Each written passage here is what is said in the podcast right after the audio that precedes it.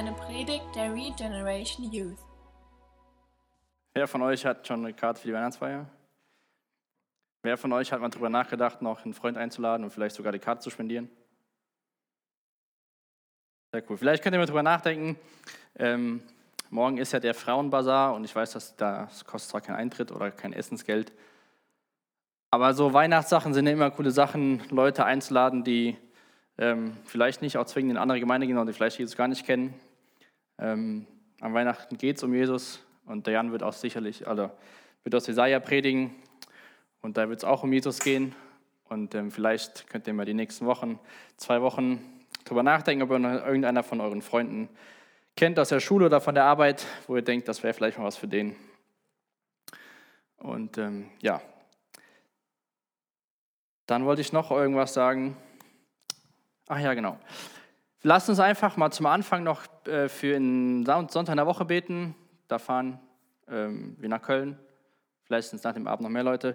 Aber lasst uns einfach für den Tag beten, dass äh, alles gut klappt, dass wir gesund da ankommen, dass wir gute Gespräche haben und dass wir gesund nach Hause kommen. Vielleicht können da zwei, drei Leute für beten und dann können wir danach auch ähm, mit der Predigt anfangen. Aber es ist immer wichtig, dass wir so Sachen ähm, nicht nur an dem Tag bebeten, sondern auch vorher schon bebeten. Deswegen wäre es gut, wenn zwei, drei beten und dann können wir mit der Predigt anfangen.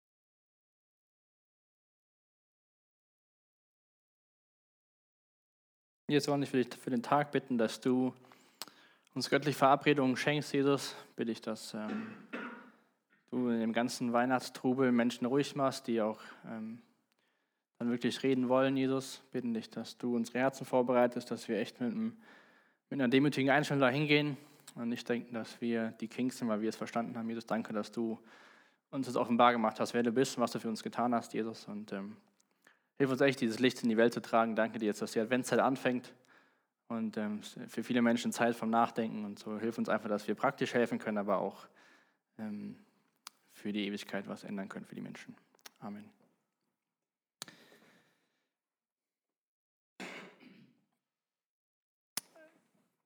Der, das ist kein Predigtext, aber im Psalm 25 im Vers, ab Vers 7 schreibt der Psalmist, das ist der David, Herr, vergib mir die Sünden meiner Jugend und sehe mich mit gnädigen Augen an.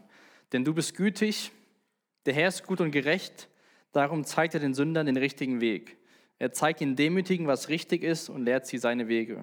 Mit Gnade und Treue leitet der Herr alle, die seinen Bund halten und seinen Geburten gehorchen. Herr, vergib mir meine große Schuld, damit dein Name geehrt wird. Ähm, das war auch das, was der Philipp gerade gebetet hat, dass es uns echt immer wieder bewusst wird, dass wir nicht irgendwie so höherklassige Menschen sind, nur weil wir die Wahrheit erkannt haben, sondern ähm, ja, wir, uns trennt nichts. Wir sind vom, vom Status her nichts, nichts Besseres als die, außer dass Jesus mit seinem Blut reingewaschen hat. Und ähm, das sehen wir heute auch in unserem Text. Ihr könnt aufschlagen, Apostelgeschichte 19. Da geht es ab Vers 8 bis zum Ende von dem Kapitel. Und ähm, der Paulus ist hier in Ephesus und ähm, hier findet auch, sehen wir gleich, ziemlich coole, finden ziemlich coole Sachen, aber auch nicht so tolle Sachen statt. Ähm, der war ja letzte, auf den, äh, in dem letzten Textabschnitt ist er ja nach Ephesus gekommen und ähm, Paulus war ja da den Jüngern von dem Johannes begegnet und hatte sich ja mit denen unterhalten und die hatten von, von der Taufe mit Jesus und so noch gar nichts gehört und waren so ein bisschen, ja, die waren so stehen geblieben in der Apostelgeschichte 1. So, und die haben das vom Johannes gehört und ähm, Johannes, wenn ihr euch daran erinnert oder mal drüber nachdenkt, was die Botschaft vom Johannes war, Johannes dem Täufer, da war das ja keine frohe Botschaft eigentlich. Er hat immer nur gesagt, tut Buße in das Königreich Gottes oder das Reich Gottes ist nahe. Die frohe Botschaft kam ja erst mit Jesus, als er dann gesagt hat, ich vergebe euch eure Sünden und ihr werdet ewiges Leben haben. Aber trotzdem hatte Johannes ja seinen Platz auf dem Weg hin oder auf dem Weg zu Jesus. Er war nach 400 Jahren still im Alten Testament, der erste Prophet wieder, der was auf Jesus hin gezeigt hat. Und diese Jünger hatten nur dieses im Kopf, kehrt um, denn das Königreich oder das Reich Gottes ist nahe. Hatten ganz vergessen oder die haben sich auch, wenn man die Evangelien durchliest, haben die Jünger von Johannes sich ja auch ein bisschen beschwert, warum die Jünger von Jesus da Menschen taufen und so. Anscheinend hatten die das alles nicht so ganz richtig verstanden und hatten dann auch so Pfingsten ein bisschen verpasst. Da ist ja der Heilige Geist gekommen, was Jesus seinen Jüngern auch versprochen hat. Und der Paulus hat, die, hat der Nico letzte Woche darüber gepredigt, hat ja dann gefragt, so kennt ihr die Taufe von, von, von Jesus? Da sagten sie, nee. Und dann tauft er sie und spricht sie nochmal zu, dass wenn sie Christen sind, dass sie den Heiligen Geist haben. Und diese Unterhaltung war beendet mit den, mit den Jüngern von Johannes. Und Paulus geht nun wieder in die Synagoge. Das ist ja ein Bild, was, was, was sich so abzeichnet bei Paulus. Immer geht er in die Synagoge, da wo eine ist. Und so auch heute fängt das an, dass er in die Synagoge geht. Die Geschichte befindet sich in Ephesus. Das ist in der heutigen Westtürkei. Ähm, und dieses Gebiet damals hieß, ähm, oder die Provinz hieß Asien. Also nicht Asien, wie es heute Asien ist, sondern damals Westtürkei und ein bisschen drumherum war, war Asien damals. Und Ephesus war die wohlhabendste und die bedeutendste Stadt in dem Gebiet, aber nicht die Hauptstadt. Vielleicht so ein bisschen wie früher wie Bonn. Wer wusste, dass vorher Bonn Hauptstadt war? Immerhin schon mal ein paar. Wer dachte, es wäre eher Frankfurt oder München? Na, ich habe es früher gedacht. Ich war sehr überrascht, als Bonn auf einmal als Hauptstadt rauskam. Auf jeden Fall war das eine riesige Stadt. Dann haben wir diesen Tempel, von dem es heute auch geht, von der Artemis oder der Diana. Das war einer der sieben Weltwundern in der Antike. Und dann hatten die noch ein Theater. Da finden wir heute auch am Ende von unserem Text, geht es darum, das war ein Theater, 25.000 Menschen hatten da Platz und ähm, war eine Stadt von großem Einfluss und da ging einiges ab. Aber bevor wir in den Text einsteigen, würde ich gern aus, nicht aus der Neues Leben, sondern aus der Neue äh, NGÜ, den Vers 20 vorlesen und uns dann anschauen, was dazu gekommen ist, dass Vers 20 geschrieben wurde. Denn da schreibt der Lukas, das alles trug dazu bei, dass die Botschaft des Herrn sich unaufhaltsam ausbreitete und einen immer größeren Einfluss gewann.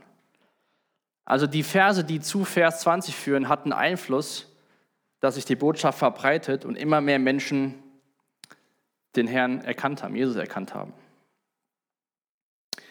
Und das sehen wir gleich, was dazu geführt hat, dass diese Botschaft von Ephesus rausging in die anderen, in die umliegenden Gebiete. Und ich finde das sehr interessant, was der Paulus macht, denn ich habe mich heute so gefragt, ob Paulus heutzutage nach Herborn kommen würde, ob er eher nach Frankfurt gehen würde.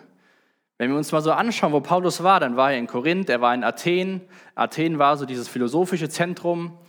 In Korinth, da war eine riesige Stadt mit Handel und so. Und jetzt geht er auch hier nach Ephesus, die so bedeutend war, dass viele Menschen auch dahin kamen zum Besuch und sich vielleicht auch das Theater oder gerade den Tempel angeschaut haben. Immer in so, in so Zentren ist der Paulus hingegangen, hat da in der Synagoge gelehrt und dann haben die Menschen anscheinend, was wir heute auch lesen werden, dass die Botschaft, die sie gehört haben, mit in die umliegenden Gebiete genommen. Man vermutet auch, dass in der Zeit, wo heute der Text ist und wo Paulus in Ephesus war, insgesamt war er über zwei Jahre da, wird vermutet, dass in der Zeit die sieben Gemeinden entstanden sind, wo Jesus in Offenbarung 2 und 3 die Briefe hinschreibt. Die sind alles Städte drum, um Ephesus herum. Eine von den Gemeinden war ja Ephesus, wo Jesus den Brief hingeschrieben hat. Aber ich finde das sehr interessant, dass Paulus sich immer diese Großstädte aussucht, dahin geht, dort die Menschen mit dem Evangelium erreicht und dann das Evangelium von da nach, nach außerhalb sozusagen geht. Aber lasst uns mal in unserem Text schauen, die Verse 8 bis 10 in Apostelgeschichte 19. Da schreibt der Lukas, dann ging Paulus in die Synagoge, drei Monate lang sprach er frei und offen mit Überzeugungskraft vom Reich Gottes. Da einige seine Botschaft aber dennoch ablehnten und sich in aller Öffentlichkeit dagegen aussprachen, verließ Paulus die Synagoge und nahm die Gläubigen mit. Er begann öffentlich in der Schule des Tyrannus zu predigen. Dort lehrte er zwei Jahre, sodass Menschen überall in der Provinz Asien, Juden wie Griechen, die Botschaft des Herrn hören konnten. Da haben wir das gelesen hier in Vers 10, sodass die Menschen überall in der Provinz Asien, egal wer, die Botschaft des Herrn hören konnten. Das heißt, der Paulus war bei den Juden, sogar ganze drei Monate war er in der Synagoge und aber irgendwann hat er gemerkt, die Leute haben doch nicht mehr so viel Lust darauf und ist so ähnlich wie in Korinth in ein anderes Haus gegangen. Hier war es eine Schule, aber ich fand das schon erstaunlich, dass er drei Monate lang in Ephesus in der Synagoge lehren konnte. In Korinth war er nur drei Wochen da, an drei Sabbaten durfte er da lernen. Und wenn wir mal ins letzte, ins andere Kapitel schauen, Apostelgeschichte 18, da sehen wir auf der Rückreise von der zweiten Missionsreise, dass der Paulus folgendes oder Lukas uns folgendes über die Stadt Ephesus berichtet. Da steht im Vers 19 aus Apostelgeschichte 18. Die Reise führte über Ephesus, wo Paulus Priscilla und Aquila zurückließ. Er selbst suchte vor der Weiterfahrt die Synagoge der Stadt auf und sprach dort zu den Juden. Das war ja nichts Besonderes, aber dann in Vers 20 steht, sie baten ihn länger zu bleiben, aber er ging nicht darauf ein, sondern verabschiedete sich von ihnen. Wenn es Gottes Wille ist, sagte er, werde ich euch zurückkommen. Dann brach er wieder auf.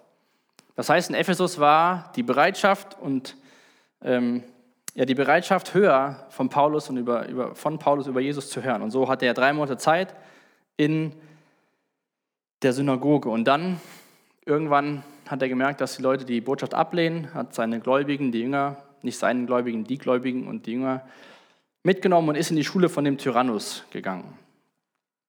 Jetzt war das damals so in Ephesus und in der, in der Zeit, der Tag hat immer um 6 Uhr morgens angefangen. Und dann ähm, war zwischen 11 und 16 Uhr war eine fünfstündige Mittagspause. Ähm, es war einmal sehr heiß da in den Städten und es wird auch von vermutet, dass in der Zeit zwischen 11 und 16 Uhr mehr Menschen geschlafen haben, wie in der Zeit von nachts oder nachts, wie wir normal alle schlafen. Das heißt, sie hatten eine richtig lange Pause und ähm, das kommt da aus Schriften, aus antiken Schriften hervor, aus Geschichtsschriften, dass der Paulus sehr wahrscheinlich in dieser Zeit in der Schule von dem Tyrannus war. Das heißt, wo der Tyrannus nicht seine Schule brauchte, finde ich übrigens einen sehr lustigen Namen, Tyrannus für eine Schule. Also, wenn ihr mal so vielleicht an eure Lehrer denkt, war es vielleicht auch ein Tyrannus. Aber die Bibel ist schon mal lustig, finde ich, zwischendurch. Auf jeden Fall hat der Paulus diese Schule bekommen von 11 bis 16 Uhr, da wo alle anderen Menschen sich ausgeruht haben. Paulus war ja Zeltmacher. Und äh, wir lesen auch gleich davon, dass seine Kleidung, die er bei der Arbeit, hatte, Arbeit anhatte, Menschen geholfen hat. Und so hat er sich quasi nicht ausgeruht, sondern ist in die Schule und hat das Wort Gottes dort gepredigt. Wenn wir das jetzt mal addieren, ne, multiplizieren, sechs Tage pro Woche war er da, es gab ja einen Sabbat, dann fünf Stunden und das über zwei Jahre lang, dann kommen wir auf 3120 Stunden, die der Paulus in Ephesus in der Schule von dem Tyrannus gelehrt hat. Und dann haben wir eben gelesen, das alles trug dazu bei, dass die Botschaft des Herrn sich unaufhaltsam ausbreitete und einen immer größeren Einfluss gewann. Das heißt, der Paulus hat unendlich viele Stunden, also 3120 Stunden, sehr wahrscheinlich, in dieser Schule gelehrt und Gottes Wort weitergegeben. Dadurch, dass Ephesus so eine große Stadt war und Menschen auch immer wieder zu Besuch kamen, ist es auch gut möglich, dass Menschen mal reinkamen, sich zu hingesetzt haben, zugehört haben. Aber die Gläubigen, die Paulus mitgenommen hat, waren wohl auch in der Schule und die haben sich auch diese Mittagspause Zeit genommen, unter Gottes Wort zu gehen. Und da musste ich so ein bisschen an uns im 21. Jahrhundert denken. Dann denkt man schon mal, ja, pff, Sonntag, nee, ich muss mal ausschlafen, ich brauche Zeit für mich. Die Woche war so stressig und ich muss mich mal ein bisschen ausruhen. Und ähm, das äh, Gemeinde und so, das mache ich ein andermal. Und ich ich habe das auch öfters gehabt und wahrscheinlich werde ich es immer noch haben, dass ich denke, so ja, muss das jetzt sein? Heute Morgen aufstehen und kann ich dann einfach liegen bleiben und es mein Tag zum Ausschlafen? Aber jedes Mal, wenn ich so möglichst wenig Lust hatte, war es umso besser, dann unter Gottes Wort zu sein. Es ist so wichtig für uns, dass wir das als Privileg sehen, dass wir zusammenkommen dürfen, uns Gottes Wort anhören dürfen, zusammen darin studieren können, ihm Lieder singen können und nicht so diese Einstellung haben, dass es noch ein Termin in der Woche, wo ich vielleicht mal eher Ruhe vom brauche, sondern dass es ein Ort ist, wo wir auftanken. Genau das, was wir uns vielleicht zu Hause vom Fernseher und von Netflix wünschen, bekommen wir eigentlich hier. Und von Netflix, dann kriegen wir nur noch Seriensucht und sonstige Sachen, gucken uns Dinge an, die vielleicht nicht so ganz hilfreich sind für uns. Sondern lass uns echt das so als eine Tankstelle sehen. Freitagsabends, sonntagsmorgens, dass wir hier hinkommen und auftanken Lass uns ein Vorbild nehmen an den Christen damals, die sich diese Mittagspause Zeit genommen haben, unter Gottes Wort gegangen sind, sich nicht ausgeruht haben. Und wir sehen auch, was das für einen Einfluss hatte oder was das für Auswirkungen hatte. Denn wenn wir weiter schon in unserem Text in Vers 11, Verse 11 und 12, da schreibt Lukas weiter, Gott verlieh Paulus die Kraft, ungewöhnliche Wunder zu bewirken. Wenn man zum Beispiel Tücher oder Kleidungsstücke, die seine Haut berührt hatten, Kranken auflegten, wurden sie gesund. Und wenn sie von bösen Geistern besessen waren, fuhren diese aus ihnen aus. Gott verlieh Paulus die Kraft, ungewöhnliche Wunder zu bewirken. Paulus hat drei, über 3000 Stunden, war er treu und hat Gottes Wort gepredigt. Dennoch war es nicht Paulus, der diese Wunder vollbracht hatte, sondern Gott. Aber ich habe mal eine Frage an euch. Wie würdet ihr Wunder definieren?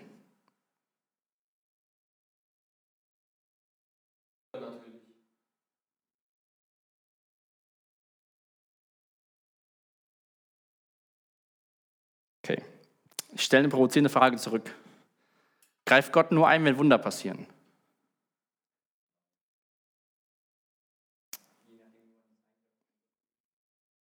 Ja, ich fand die Frage, habe ich die Woche ein bisschen mehr nachgegangen. Ich fand das sehr interessant. Ähm, einer hat das, glaube ich, sehr gut definiert. Er hat gesagt, Wunder ist eine weniger häufige Art von Gottes Aktivität, in der er die, in der er die Ehrfurcht und das Staunen der Menschen erregt und sich selbst bezeugt. Wenn jetzt wir lesen hiervon von ungewöhnlichen Wundern, dann müsste es ja, auch wenn der Satz paradox klingt, auch normale Wunder geben, wenn es schon ungewöhnliche Wunder gibt. Und für uns sind wahrscheinlich alle Wunder außergewöhnlich. Aber ein Wunder ist doch eigentlich, wenn wir uns Gottes Wesen anschauen, für ihn eine ganz gewöhnliche Art zu wirken. Für uns zwar übernatürlich oder Gott greift ein. Aber wenn wir so ein bisschen drüber mehr nachdenken, ist doch ein Wunder Teil von Gottes Wesen, weil er kann es einfach tun. Das ist ja nichts Außergewöhnliches oder Übernatürliches für ihn. Das ist einfach, wie er ist. Es sind Dinge dann, gerade so, wenn wir das hier lesen, dass Menschen nur aufgrund dadurch, dass Paulus Kleidungsstücke an sie gehalten werden, gesund werden, sind das für uns Dinge, die sind außergewöhnlich und wir können das nicht erklären. Da fehlt uns irgendwie das Verständnis, wie sowas passieren könnte. Meistens, oder gerade in so Sachen sind da irgendwelche ähm, physikalischen Gesetze außer Kraft gesetzt. Aber ist ein Wunder nicht eine gewöhnliche Art und Weise von Gott, wie er wirkt, nur dass er es nicht so oft macht?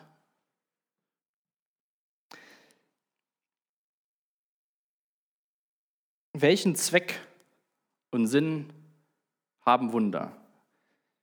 Ich meine, das Wunder ist jetzt nicht hier passiert, dass Paulus der größte Held in ganz Ephesus wurde, sondern ich glaube, ein Punkt, warum Wunder geschehen, ist, die Botschaft vom Evangelium zu bestätigen.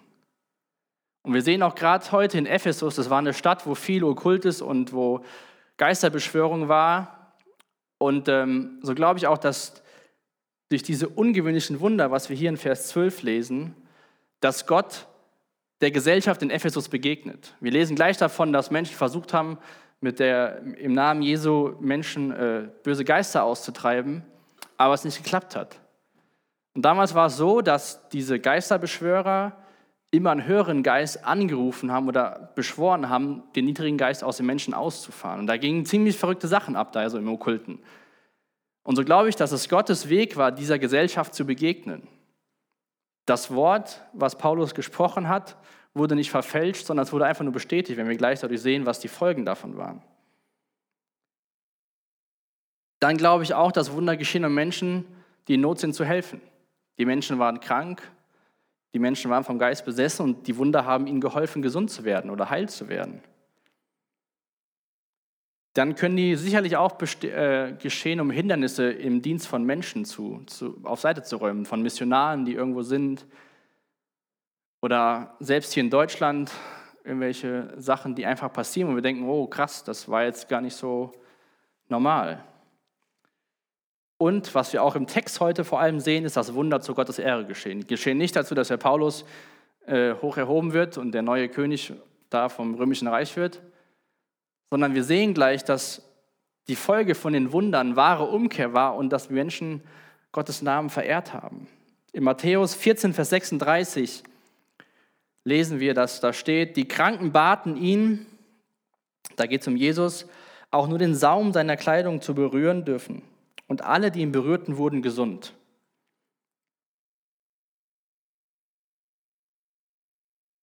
Das haben wir hier gelesen in unserem Text in Vers 12. Wenn man zum Beispiel Tücher oder Kleidungsstücke, die seine Haut berührten, die Haut von Paulus, Kranken auflegten, wurden sie gesund. Und wenn sie von bösen Geistern besessen waren, fuhren diese aus ihnen aus. Haben jetzt diese Kleidungsstücke oder der Saum des Gewandes die Menschen geheilt oder hat Gott diese Sachen einfach nur gebraucht, um die Menschen zu heilen? an diesen Tüchern, die waren schweißgebadet. Also das war, der Paulus war ja Zeltmacher. Und das war einmal so ein Schweißtuch, was man sich um den Kopf bindet und dann so ein Lendenschurz. Und die haben einfach den Schweiß abgehalten beim, beim Arbeiten. Das waren jetzt keine tollen Tücher, aber Gott hat diese Tücher gebraucht, um Menschen zu heilen.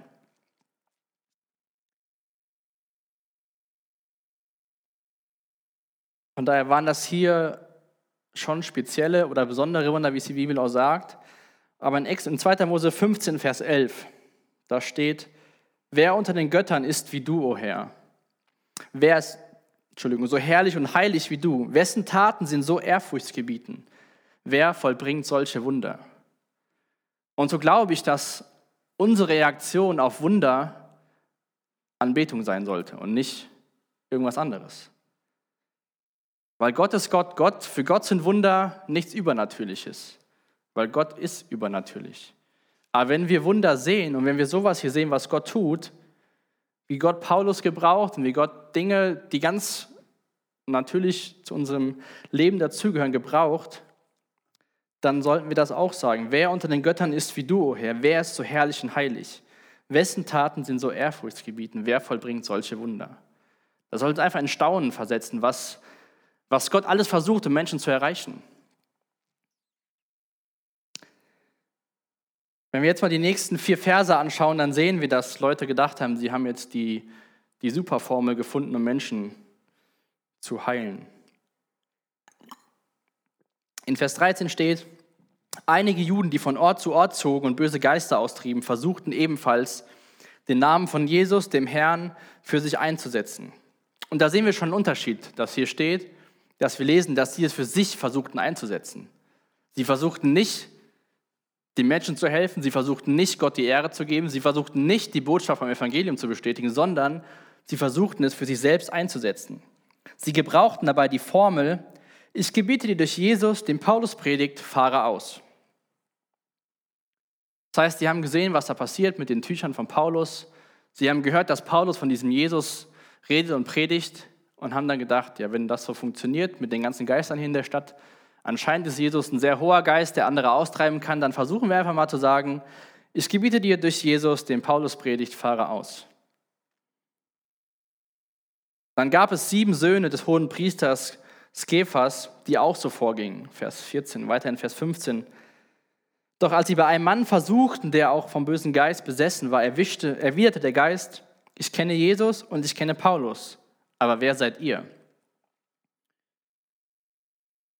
Ist zwar nicht ganz schön, was in Vers 16 passiert, aber ich finde das auch wieder so eine Art Situationskomik, dass dann da steht. Und der Besessene stürzte auf sie und attackierte sie mit solcher Heftigkeit, dass sie nackt und verletzt aus dem Haus flohen. Das heißt, die Leute haben gedacht, wir haben jetzt die Superformel, wir können das, was die anderen hier können, die Geisterbeschwörer, das können wir jetzt auch. Wir versuchen einfach diesen Satz mit Jesus und Paulus, der predigt das schon. Und im Endeffekt waren sie nackt und verletzt. Sie haben weder irgendwas Tolles bewirkt, noch sind sie einen Schritt weitergekommen, sondern sind nackt und verletzt aus dem Haus geflohen.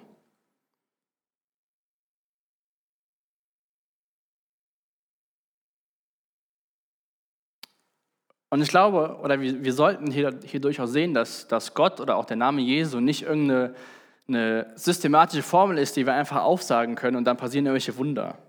Gott lässt sich nicht von unseren Worten, fahre aus im Namen Jesu, missbrauchen, wenn das nicht sein Wille ist, dass das passiert. Und schon gar nicht, wenn man ihn gar nicht selbst kennt. Die, die Leute, die Juden, haben das gehört, aber hatten keine Beziehung zu Jesus. Sie haben gesagt, ich gebiete dir Jesus, den Paulus predigt. Gott kann durch gewöhnliche Menschen für uns ungewöhnliche Dinge tun. Aber was wir, wie wir es eben in Vers 11 gelesen haben, Gott verlieh Paulus die Kraft, ungewöhnliche Wunder zu bewirken.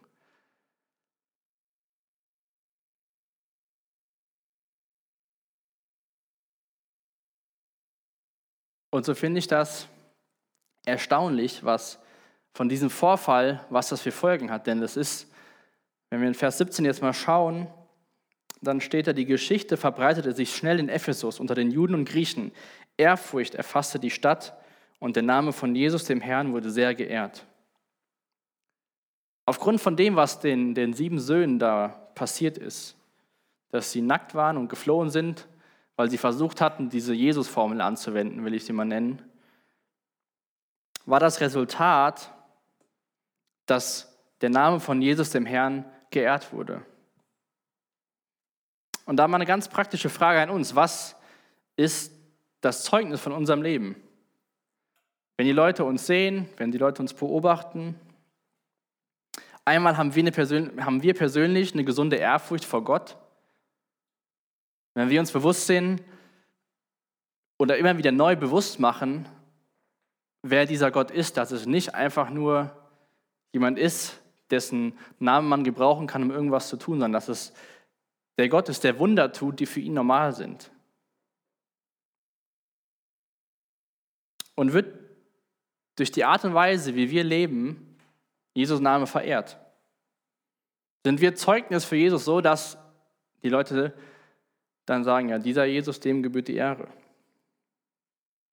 In Vers 18 steht, viele Menschen fanden zum Glauben, bekannten ihre Sünden. Einige, eine ganze Reihe unter ihnen, die Zauberei getrieben hatte, brachten ihre Bücher mit Zaubersprüchen und verbrannten sie. Der Wert dieser Bücher belief sich auf 50.000 Silberstücke.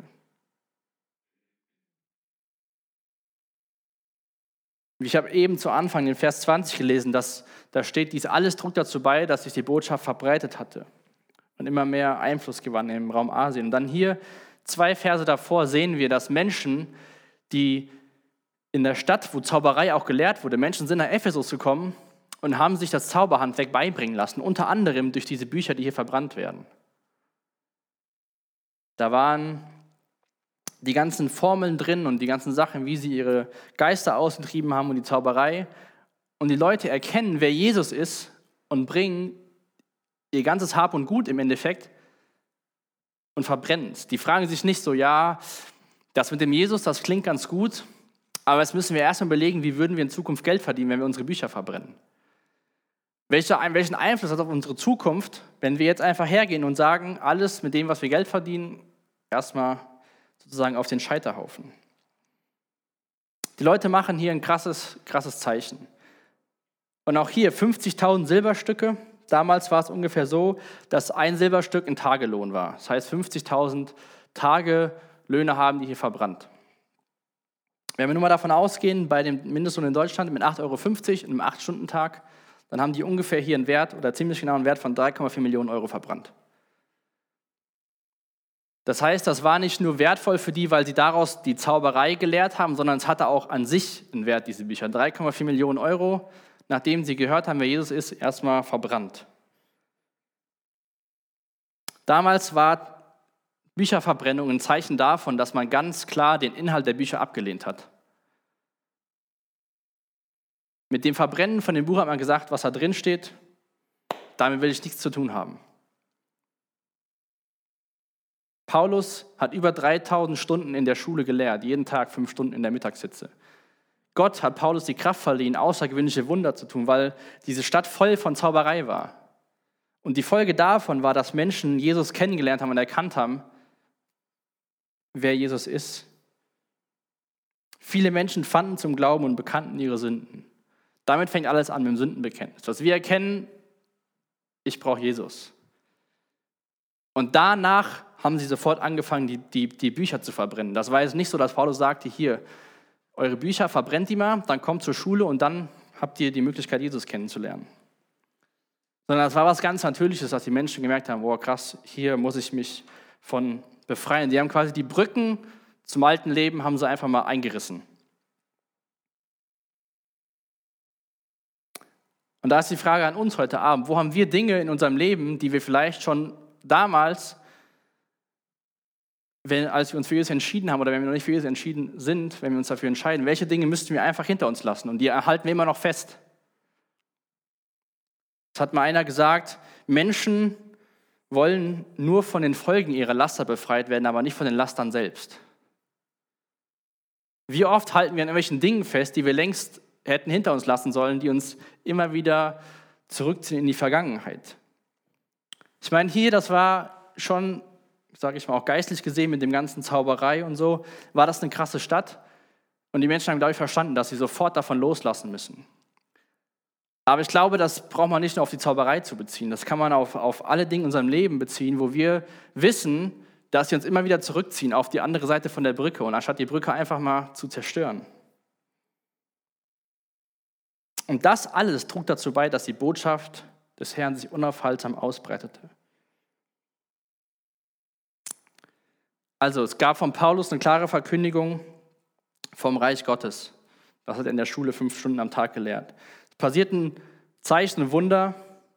Menschen wurden geheilt, böse Geister wurden ausgetrieben. Gott hat in der Stadt gewirkt, so wie die Stadt es versteht. Die Menschen bekamen Ehrfurcht vor Gott und es hat echte Umkehr stattgefunden. Das war wirklich so eine radikale Erweckung, die da stattgefunden hat. nachdem das passiert ist, schreibt uns der, der, Lukas in den nächsten beiden Versen, Vers 21 und 22, so die nächsten Reisepläne von Paulus. Da lesen wir, nach einiger Zeit fühlte Paulus sich vom Heiligen Geist gedrängt, nach Mazedonien und Achaia zu gehen, bevor er nach Jerusalem zurückkehrte. Und danach sagte er, muss ich Rom sehen. Er schickte seine Gehilfen Timotheus und Erastus voraus nach Mazedonien, während er selbst noch eine Weile in der Provinz Asien blieb. Wir lesen hier in Vers 21, dass Paulus vom Heiligen Geist getrieben wird, weiterzugehen, aber wir lesen nicht so richtig, warum er jetzt nach Jerusalem will. Dazu, wenn ihr eine Bibel habt, könnt ihr mal Römer 15 aufschlagen. Ich werde es auch gleich vorlesen. Da erfahren wir vom Paulusbrief an die Römer, warum Paulus nach Jerusalem wollte. Und zwar in Kapitel 25 aus Römer in Verse 25, stopp, Kapitel 15, Verse 25 bis 28. Da schreibt er den Römern, doch zunächst reise ich nach Jerusalem, um den Gläubigen dort einen Dienst zu erweisen. Die Gemeinden in den Provinzen Mazedonien und Achaia haben nämlich beschlossen, für die Armen der Gemeinde in Jerusalem eine Geldsammlung durchzuführen. Sie tun das aus eigenem Antrieb, als Ausdruck ihrer Verbundenheit mit ihnen. Andererseits stehen sie auch tatsächlich in ihrer Schuld, denn wenn die Gläubigen aus Jerusalem ihre geistlichen Güter mit denen geteilt haben, die keine Juden sind, sind diese ihrerseits verpflichtet, denen in Jerusalem mit irdischen Gütern zu dienen. Aber wenn ich diese Sache zum Abschluss gebracht habe, und die Sammlung ordnungsgemäß übergeben habe, will ich auf dem Weg nach Spanien bei euch vorbeikommen. Wir sehen hier zum Schluss, auf dem Weg nach Spanien will er nach Rom. Paulus wollte die Botschaft, wollte Jesus immer weiter nach Europa reinbringen. Aber der Grund war, dass die Gemeinden in Mazedonien den, der Gemeinde in Jerusalem Geld haben wollten. Und wir haben uns die letzten Wochen ja auch schon mit diesen Gemeinden beschäftigt, in Beröa und Thessalonich, wo Paulus auch war, und auch in Korinth. Und wir haben auch gesehen, dass Paulus in dem Thessalonischer Brief zum Beispiel so ein Loblied auf die Gemeinde nicht singt, sondern schreibt. Aber die Gemeinden hatten es wirklich verstanden, was es bedeutet, zusammen im Reich Gottes zu dienen und dass es auch bedeutet, sich finanziell an, an den Nöten anderer zu beteiligen. Und Paulus hatte diesen Plan, hat aber schon mal die zwei losgeschickt. Und dann ging es rund in Ephesus. Wenn wir mal schauen, ab Vers 23, da war die Lage nicht mehr so entspannt. Und zwar, doch etwa um die Zeit kam es in Ephesus zu heftigen Ausschreitungen über den neuen Glauben. In manchen Übersetzungen steht auch hier über den Weg, das war so der Name für die ersten Christen, die wurden der Weg oder den Weg genannt. Den Anstoß gab der Silberschmied Demetrius, der eine große Werkstatt für Silberschatun der griechischen Göttin Artemis besaß und viele Kunsthandwerker beschäftigte. Artemis war ja die, die Göttin von dem Tempel dort in Ephesus. Und dann lesen wir weiter, er rief die Handwerker und einige andere, die zu diesem Gewerbe anhörten, zusammen und erklärte, Männer, ihr wisst alle, dass unser Wohlstand auf diesem Geschäft beruht. Wie ihr gesehen und gehört habt, hat dieser Paulus vielen Leuten eingeredet, dass handgefertigte Götter gar keine Götter sind. Und das geschah nicht nur hier in Ephesus, sondern überall in der ganzen Provinz. Natürlich spreche ich hier nicht nur von dem Verlust an dem Ansinn für unser Geschäft. Ich befürchte auch, dass der Tempel der großen Göttin Artemis an Einfluss verlieren könnte und dass Artemis selbst, die herrliche Göttin, die überall in der Provinz Asien und in der ganzen Welt verehrt wird, ihr Ansehen einbüßen konnte. Jetzt sehen wir wieder was, was uns auch schon bekannt vorkommen könnte. Und zwar gab es vor nicht allzu langer Zeit eine Geschichte, wo auch Männer sich beschwert haben über das, was Paulus gesagt hat, beziehungsweise über das, was Paulus gemacht hat. Er hatte einer dämonischen Sklavin den Dämon ausgetrieben und dadurch konnte sie nicht mehr Wahrsagerei betreiben und die Leute hatten Angst um ihr Einkommen. Das Gleiche passierte hier auch. Die Leute hatten Angst vor dem neuen Glauben, vor dem Weg und der Demetrius, der Silberschmied, hatte Angst um sein Einkommen. Natürlich hat er mit der, mit der Götterverehrung sau viel Geld verdient. Ja. Ich weiß nicht, wenn ihr mal, wart ihr mal in Rom oder Paris oder so, wo so große Sachen sind, dann gibt es da hier überall diese kleinen Eiffeltürmchen und wahrscheinlich in, in Rom vom Papst die ganzen Gebäude da. Und so stelle ich mir den Typ auch vor. Der hat halt da so kleine Statuten angefertigt von der Artemis und hat die verkauft. Die Leute haben schon Geld gegeben, wollten es nach Hause nehmen. Und er hat sein Geschäftsmodell dahin fließen sehen. Aber seine Motivation war nicht, die Artemis zu beschützen, was so, ein frommer Deckmantel vielleicht war, wenn wir das am Ende hier lesen, sondern glaube ich, dass seine Grundmotivation war, dass er Angst um sein Geld hatte. Er wollte einfach Geld verdienen, hat gesehen durch die Botschaft, dass Menschen erkennen, wer Jesus ist, kaufen sie keine, keine Souvenirs mehr und hat den Leuten ins Gewissen geredet. Und dennoch ist doch sowas wie das beste Zeugnis für die Arbeit, wie die Paulus und die Gott vor allem in der Stadt gemacht hat, dass Menschen wirklich umgekehrt sind. Sie haben dann nicht gesagt, so, ja, Jesus ist eine gute Sache, aber die Sachen, die stelle ich mir trotzdem mal noch zu Hause hin, vielleicht brauche ich es nochmal irgendwann, sondern die haben von allen die Finger gelassen. Und ich glaube, sowas, wenn wir in Ephesus das sehen mit dieser Vergötterung von der Artemis, ich habe mal in der Vorbereitung nachgeschaut, heutzutage, was schätzt ihr, wird in der Pornoindustrie pro Sekunde ausgegeben weltweit?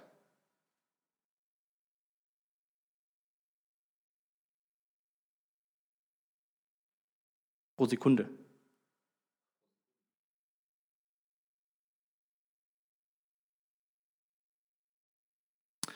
Ja, 3000 Dollar pro Sekunde. Aber trotzdem ist das genug Geld, damit pro Tag 4,8 Milliarden Menschen mit Essen versorgt werden könnten.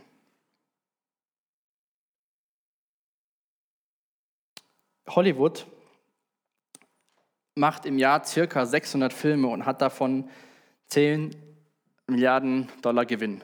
Die Pornoindustrie produziert 13.000 Filme und hat ungefähr 15 Milliarden an Gewinn. Und stellt euch mal vor, die ganzen Menschen, die das konsumieren und die Menschen, die pro Sekunde 3000 Dollar ausgeben, finden auf einmal oder lernen Jesus kennen und merken und sind so radikal wie die Epheser und schlagen alle Brücken ein, machen alles, hören auf damit, Da würde es doch heutzutage aus dieser Pornoindustrie auch einen Riesenaufschrei geben. Da würden irgendwelche Argumente gesucht, weil sie merken, das Geschäftsmodell fließt dahin. Und so, glaube ich, war das damals auch, dass der Demetrius und die ganzen anderen Souvenirhersteller einfach nur ihr Geld fließen sehen haben, weil die Menschen es nicht mehr gekauft haben, weil die Menschen Jesus kennengelernt haben. Der Spurgeon hat gesagt, ich wünschte, das Evangelium würde den Handel von London beeinflussen. Ich wünschte, es würde passieren. Es gibt einige Berufe, die betroffen sein müssten, etwas kürzer geschnitten werden müssten. Nicht durch die Politik. Lassen Sie uns von der Politik in Ruhe. Wir können diesen Kampf alleine führen. Aber möge es durch die Verbreitung des Evangeliums ein Ende haben. Ich habe kein Vertrauen in irgendeine Reformation, die nicht durch veränderte Herzen der Menschen anfängt. Ich habe heute Zeitung gelesen und ähm, da war ein Leserbrief zum Thema ähm, sexuelle Aufklärung in der Schule. Und also es war jetzt von keinem, von keinem Christ geschrieben, oder zumindest stand das nicht explizit dabei. Und ähm, da ging es halt auch so ein bisschen darum, dass die Leute doch selbst entscheiden sollten, was sie tun und ähm, dass man ja zu einer Sex AG gehen könnte, wenn man da ein bisschen genauer Bescheid wissen wollte, aber die Leute das nicht so im, im Unterricht voll haben. Aber das ist eine Sache, die beginnt bei uns in Deutschland irgendwie an in den Schulen, dass sie da zwangsweise Sexualkunde nicht mit Blümchen und Biene, sondern mit anderen Themen haben. Und wenn wir doch Menschen mit dem Evangelium erreichen, hoffentlich auch Lehrer, die die Pläne schreiben, dann kann da auch in so einem Bereich Veränderung passieren. Das kann doch nicht passieren, wenn die Politik irgendeine Reforma äh, äh, irgendein Gesetz macht, weil da sieht es ja zurzeit leider nicht so rosig aus. Aber deswegen, der Spurgeon sagt am Ende, ich habe kein Vertrauen in irgendeine Reformation, die nicht durch die veränderten Herzen der Menschen anfängt. Da fängt es an, da hat es auch in Ephesus angefangen, dass sie in Herzen verändert sind, dass sie erkannt haben, wer Jesus ist und haben sofort ganzen anderen Sachen gelassen. So lasst uns echt dafür beten, für einmal für unsere Politiker, dass die richtige Entscheidung treffen, aber auch, dass Menschen mit dem Evangelium erreicht werden und dadurch, weil ihre Herzen verändert sind, sie Dinge ändern und nach Gottes Willen Dinge tun. Wir schauen mal weiter bei uns im Text. Da geht es weiter mit dem Aufstand in Vers 28. Bei diesen Worten gerieten die Leute in Zorn und fingen an zu schreien. Groß ist die Artemis der Epheser. Es kam zu einem Menschenauflauf und bald war die ganze Stadt in Aufruhr. Sie rannten zum Amphitheater und griffen Gaius und Aristarch, die Reisebegleiter von Paulus aus Mazedonien. Paulus wollte auch hingehen, doch die Gläubigen ließen es nicht zu. Einige Provinzbeamte, die mit Paulus befreundet waren, schickten ihm eine Nachricht und baten ihn, nicht im Amphitheater zu erscheinen. Das Amphitheater war dieses Theater, von dem ich am Anfang sprach, mit diesen 25.000 Sitzplätzen. Und wir sehen hier, dass der Paulus auch Freunde hatte, die was zu sagen hatte. Also der hatte jetzt nicht nur äh, in Anführungsstrichen normale Bürger als Freunde und Bekannte, sondern hier auch einige Provinzbeamte, die, die Sorge um Paulus hatten und gesagt haben, du gehst da nicht hin. Aber im Amphitheater lesen wir in Vers 32, dort schrien alle durcheinander, der eine dies, der andere das. Es herrschte große Verwirrung. Ja, die meisten wussten nicht einmal, warum sie eigentlich dort waren. Einige Juden stießen Alexander nach vorn und forderten ihn auf, die Lage zu erklären. Er bat mit Gesten um Ruhe und setzte Sätze zu seiner Verteidigungsrede an. Doch als die Menge merkte, dass er Jude war, brach das Geschrei erneut los. Und diesmal dauerte es zwei Stunden. Groß ist die Artemis der Epheser, groß ist die Artemis der Epheser. Ich finde das bedeutend auch für unsere Gesellschaft, wenn wir hier lesen. Ähm, Vers 32 am Ende. Ja, die meisten wussten nicht einmal, warum sie eigentlich dort waren. Das heißt, die Menschen haben sich aufwiegeln lassen von dem Demetrius und dann mitten im Geschrei fragen die sich, was mache ich hier eigentlich?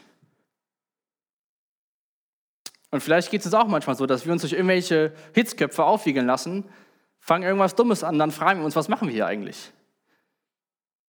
Und die ganzen Leute haben danach zwar weitergeschrien, aber irgendwie herrschte voll das Chaos und alle haben irgendwas geschrien. Und die Menschen waren so ein bisschen verwirrt. Zwei Stunden lang haben sie da geschrien, groß ist die Artemis. Ich weiß nicht, wer von euch schon mal im Fußballstadion oder anderem Sportevent war, wenn da die Massen schreien, kann das auch schon mal richtig laut werden. Und das Theater war so angelegt, natürlich, dass es auch eine gute Akustik gibt. Von daher muss es da extrem laut gewesen sein.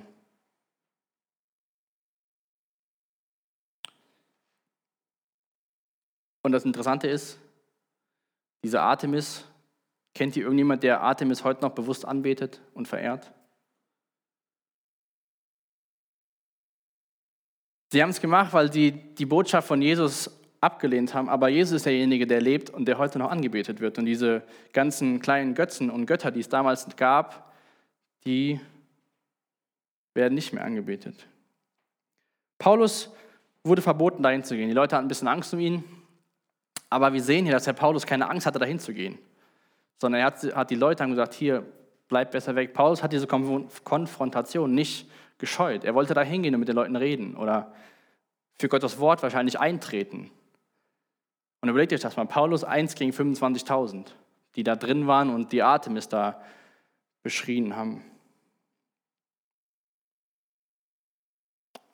Das hatte wahrscheinlich schon einiges an, an Mut bedeutet. Aber Paulus hat auch gesehen, was Gott getan hat durch seine, durch seine Lehre und durch die Wunder, die passiert sind. wenn wir dann jetzt ab Vers 35 noch schauen bis zum Ende, da sehen wir, dass die Lage sich so langsam beruhigt. Da kommt dann noch der Kanzler, wie man es nennen will, von der Stadt ab Vers 35. Schließlich gelang es dem Stadtschreiber, die Menge so weit zu beschwichtigen, dass er zu ihnen sprechen konnte. Bürger von Ephesus, sagte er, jeder weiß, dass Ephesus die offizielle Hüterin des Tempels, der großen Artemis, deren Bildnis vom Himmel zu uns herabfiel. Also hat er den Leuten erstmal nochmal gesagt, hier Leute, wir sind dafür bekannt, Artemis ist unsere Göttin, da ist ein Stück vom Himmel gefallen. Diese Tatsache in Vers 36 steht unbestreitbar fest. Ihr braucht euch nicht zu beunruhigen, tut nichts Unbedachtes. Ihr habt diese Männer hergebracht, doch sie haben nichts aus dem Tempel gestohlen und nichts gegen unsere Göttin gesagt. Es geht hier um die zwei Begleiter von Paulus. Wenn Demetrius und die Handwerker ihnen etwas vorzuwerfen haben, dann wird der Gerichtshof tagen und die Richter können den Fall entscheiden. Sie sollen den gerichtlichen Weg beschreiten. Also sagt er hier, wenn die Leute wirklich was gesagt haben, was, was nicht rechtens ist, dann wird sich das für Gericht schon damit befassen. Macht immer ganz ruhig. Und die anderen, und wenn andere Beschwerden vordringen, lassen sie sich in einer ordentlichen Versammlung klären. Und jetzt in Vers 40 sehen wir den eigentlichen Grund, warum der Stadtschreiber den Menschen diese Argumente liefert, dass sie leise sein sollen. Denn Ephesus war damals eine sogenannte freie Stadt. Das bedeutete im Römischen Reich, die hatten einen eigenen Senat und hatten ein bisschen mehr Rechte als andere Stadt, Städte. Aber Rom hätte jederzeit sagen können, das war's, ihr seid wieder voll im System. Und jetzt in Vers 40 sehen wir auch die, die Angst, die den Stadtschreiber getrieben hat. Das war auch nicht aus, aus Wohlwollen den Zweien gegenüber, sondern das war auch aus eigenen Gründen. Denn hier steht, denn wir laufen Gefahr, von der römischen Regierung eines Aufstandes beschuldigt zu werden, da es keinen Grund für dieses Durcheinander gibt. Und wenn eine Erklärung von uns verlangt wird, wissen wir nicht, was wir sagen sollen. Damit entließ er sie und sie zerstreuten sich. Also hat er diese Argumente den, den Menschen da geliefert, um leise zu sein, weil er Angst um den Status einer Stadt hatte. Der Demetrius hatte Angst um den Status von seinem Geschäft und seinem Einkommen. Und der Paulus im, im, im Gegensatz hatte Angst um gar nichts. Er wollte einfach nur in dieses Amphitheater und wollte den Menschen dort wahrscheinlich von Jesus erzählen und sagen, dass was die, die Beschuldigung, die aufgebracht worden ist, dass sie nicht wahr ist. Und so finde ich sehr interessant, dass wie in Korinth im Endeffekt Rom das Christentum ein bisschen beschützt. In Korinth hatte der Gaius kein Urteil gefällt und hatte gesagt, das ist rechtens, was die Christen tun und hatte sie unter den Schutzmantel gestellt. Und über Umwege hat hier Rom auch wieder das Christentum beschützt, weil der Stadtschreiber Angst hatte, von Rom Konsequenzen zu ertragen. Und so können wir sehen heute in dem Text, dass wenn Menschen Jesus kennenlernen und eine wahre Umkehr stattfindet, dass sie einmal für die Menschen, die Jesus kennenlernen, krasse Folgen haben sollte, in dem Sinn, dass sie die Brücken zu dem alten Leben abbrechen, dass sie neue Gewohnheiten anfangen und sich von den alten Gewohnheiten trennen, dass sie Dinge dass wir oder Menschen Jesus kennenlernen, Dinge, die sie an die Vergangenheit erinnern, dass sie die vernichten. Die haben hier ihre Bücher verbrannt. Sie hatten keine Angst um die Zukunft. Zumindest lesen wir nichts davon, sondern sie waren einfach überwältigt von dem, wer Jesus ist und haben danach gehandelt. Und auf der anderen Seite sehen wir, wie so oft schon in den letzten Kapiteln, dass immer da, wo Gottes Botschaft verkündet wird und Menschen ihn kennenlernen, dass da ein Aufstand vom Teufel kommt. Den Teufel passt natürlich gar nicht, dass damals in Ephesus so viele Menschen Jesus kennengelernt haben. Ich kann mir vorstellen, dass der Teufel so dachte, dass es so eine Stadt, die habe ich ziemlich gut im, im Griff mit der Zauberei und den Dämonen und den Besessenen. Die sollen ruhig Geister beschwören und so. Und das ist, glaube ich, ein ziemlich krasses Thema mit dem Okkultismus. Und dann hat er sich natürlich benutzt, er Menschen, um gegen die Christen zu schießen. Und so lasst uns echt von den Leuten in Ephesus lernen, dass wenn wir Dinge haben, die die wir eigentlich hätten loslassen sollen, dass wir heute Abend jetzt gleich, wenn wir in die Anbetung gehen, dass wir die wirklich einfach vor Gottes Thron verbrennen. Dass wir sie wirklich wie auf den Altar legen und das Feuer sie verzehrt. Und lass uns bewusst sein, dass so da, wo Gott wirkt und wo Menschen ihn kennenlernen, dass der Teufel da natürlich auch wirkt, weil er gar nicht will, dass mehr Menschen Jesus kennenlernen. Ich würde gerne noch zum Abschluss beten.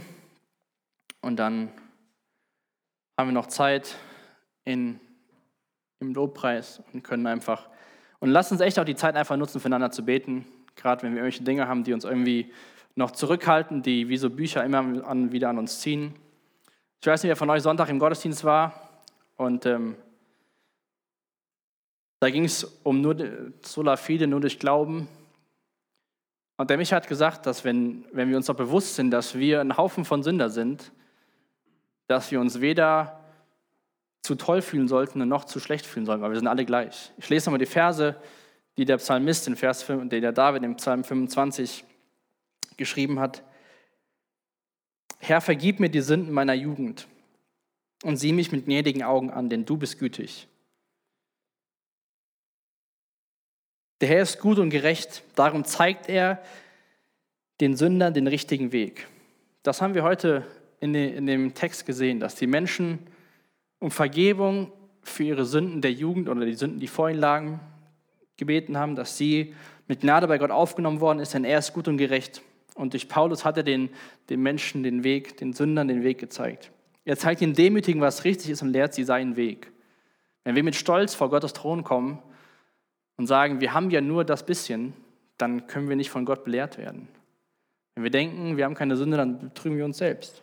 Mit Gnade und Treue, Treue leitet der Herr alle, die seinen Bund halten und seinen Geboten gehorchen. Herr, vergib mir meine große Schuld, damit dein Name geehrt wird.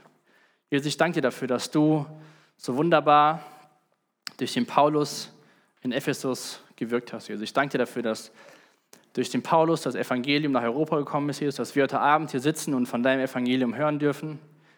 Ich bitte dich echt, dass du durch deinen Geist wirkst, dass du uns bewusst machst, wo wir Dinge in unserem Leben haben, die wir längst hätten verbrennen sollen, Jesus. Ich danke dir dafür, dass du treu und gerecht und gütig bist, Jesus. Danke, dass, dass deine Güte uns zur Umkehr leitet, Jesus. Dass du nicht jemand bist, der von oben auf uns herabschaut und, und auf uns draufhauen will, weil wir Dinge nicht so tun, wie sie in deinem Wort sind, Jesus, sondern danke, dass du uns mit offenen Armen empfängst, dass du am Kreuz für uns gestorben bist, Jesus, und dass wir alle gleich sind, dass wir alle Sünder sind und deine Vergebung brauchen. Danke, dass wir gesehen haben, dass wahre Vergebung stattfindet, wenn wir unsere Sünden bekennen, Jesus. Lass uns echt ein Beispiel an den Fässern nehmen, Jesus, dass wir unser Leben umkehren und dass unser Leben dir zur Ehre ist, Jesus. Amen. Danke für das Anhören der Predigt. Weitere Informationen findest du unter www.regenerationyouth.de.